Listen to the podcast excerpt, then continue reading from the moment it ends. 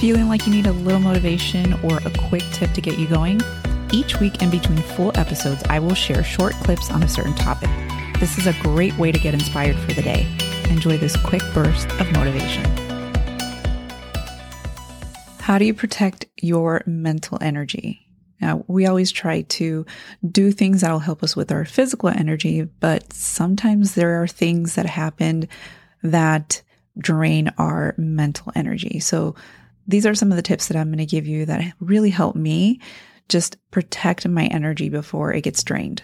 So, number one, I try to be mindful of when I start to feel drained.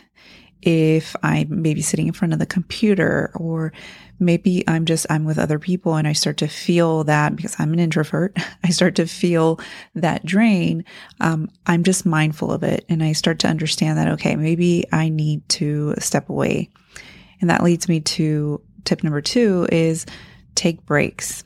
And you can either go for a walk, do some meditation, just do something relaxing. So it's, you're not taxing your mind so much.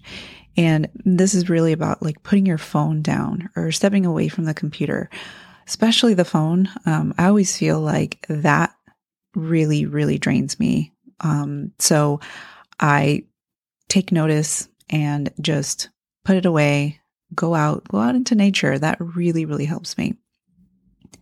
The next tip is to write down what's on your mind. Sometimes we have so many things going on in our brain that we just need to put it down on paper or we just need to say them out loud. And then we'll feel like this sense of relief. Um, but even before it gets to that, just write things down before you start to feel that overwhelm and you get a cluttered mind.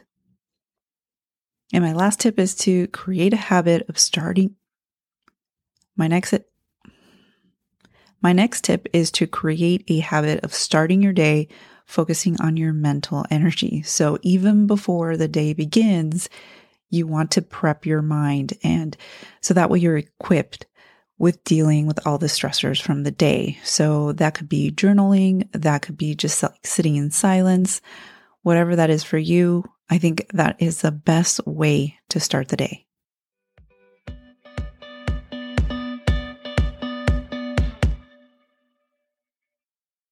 Hey, if you love listening to the podcast, please leave us a rating and review on Apple Podcast. On iTunes, go to the show and scroll to the bottom underneath ratings and reviews and click on write a review. Thanks so much for listening and tune in to our next episode.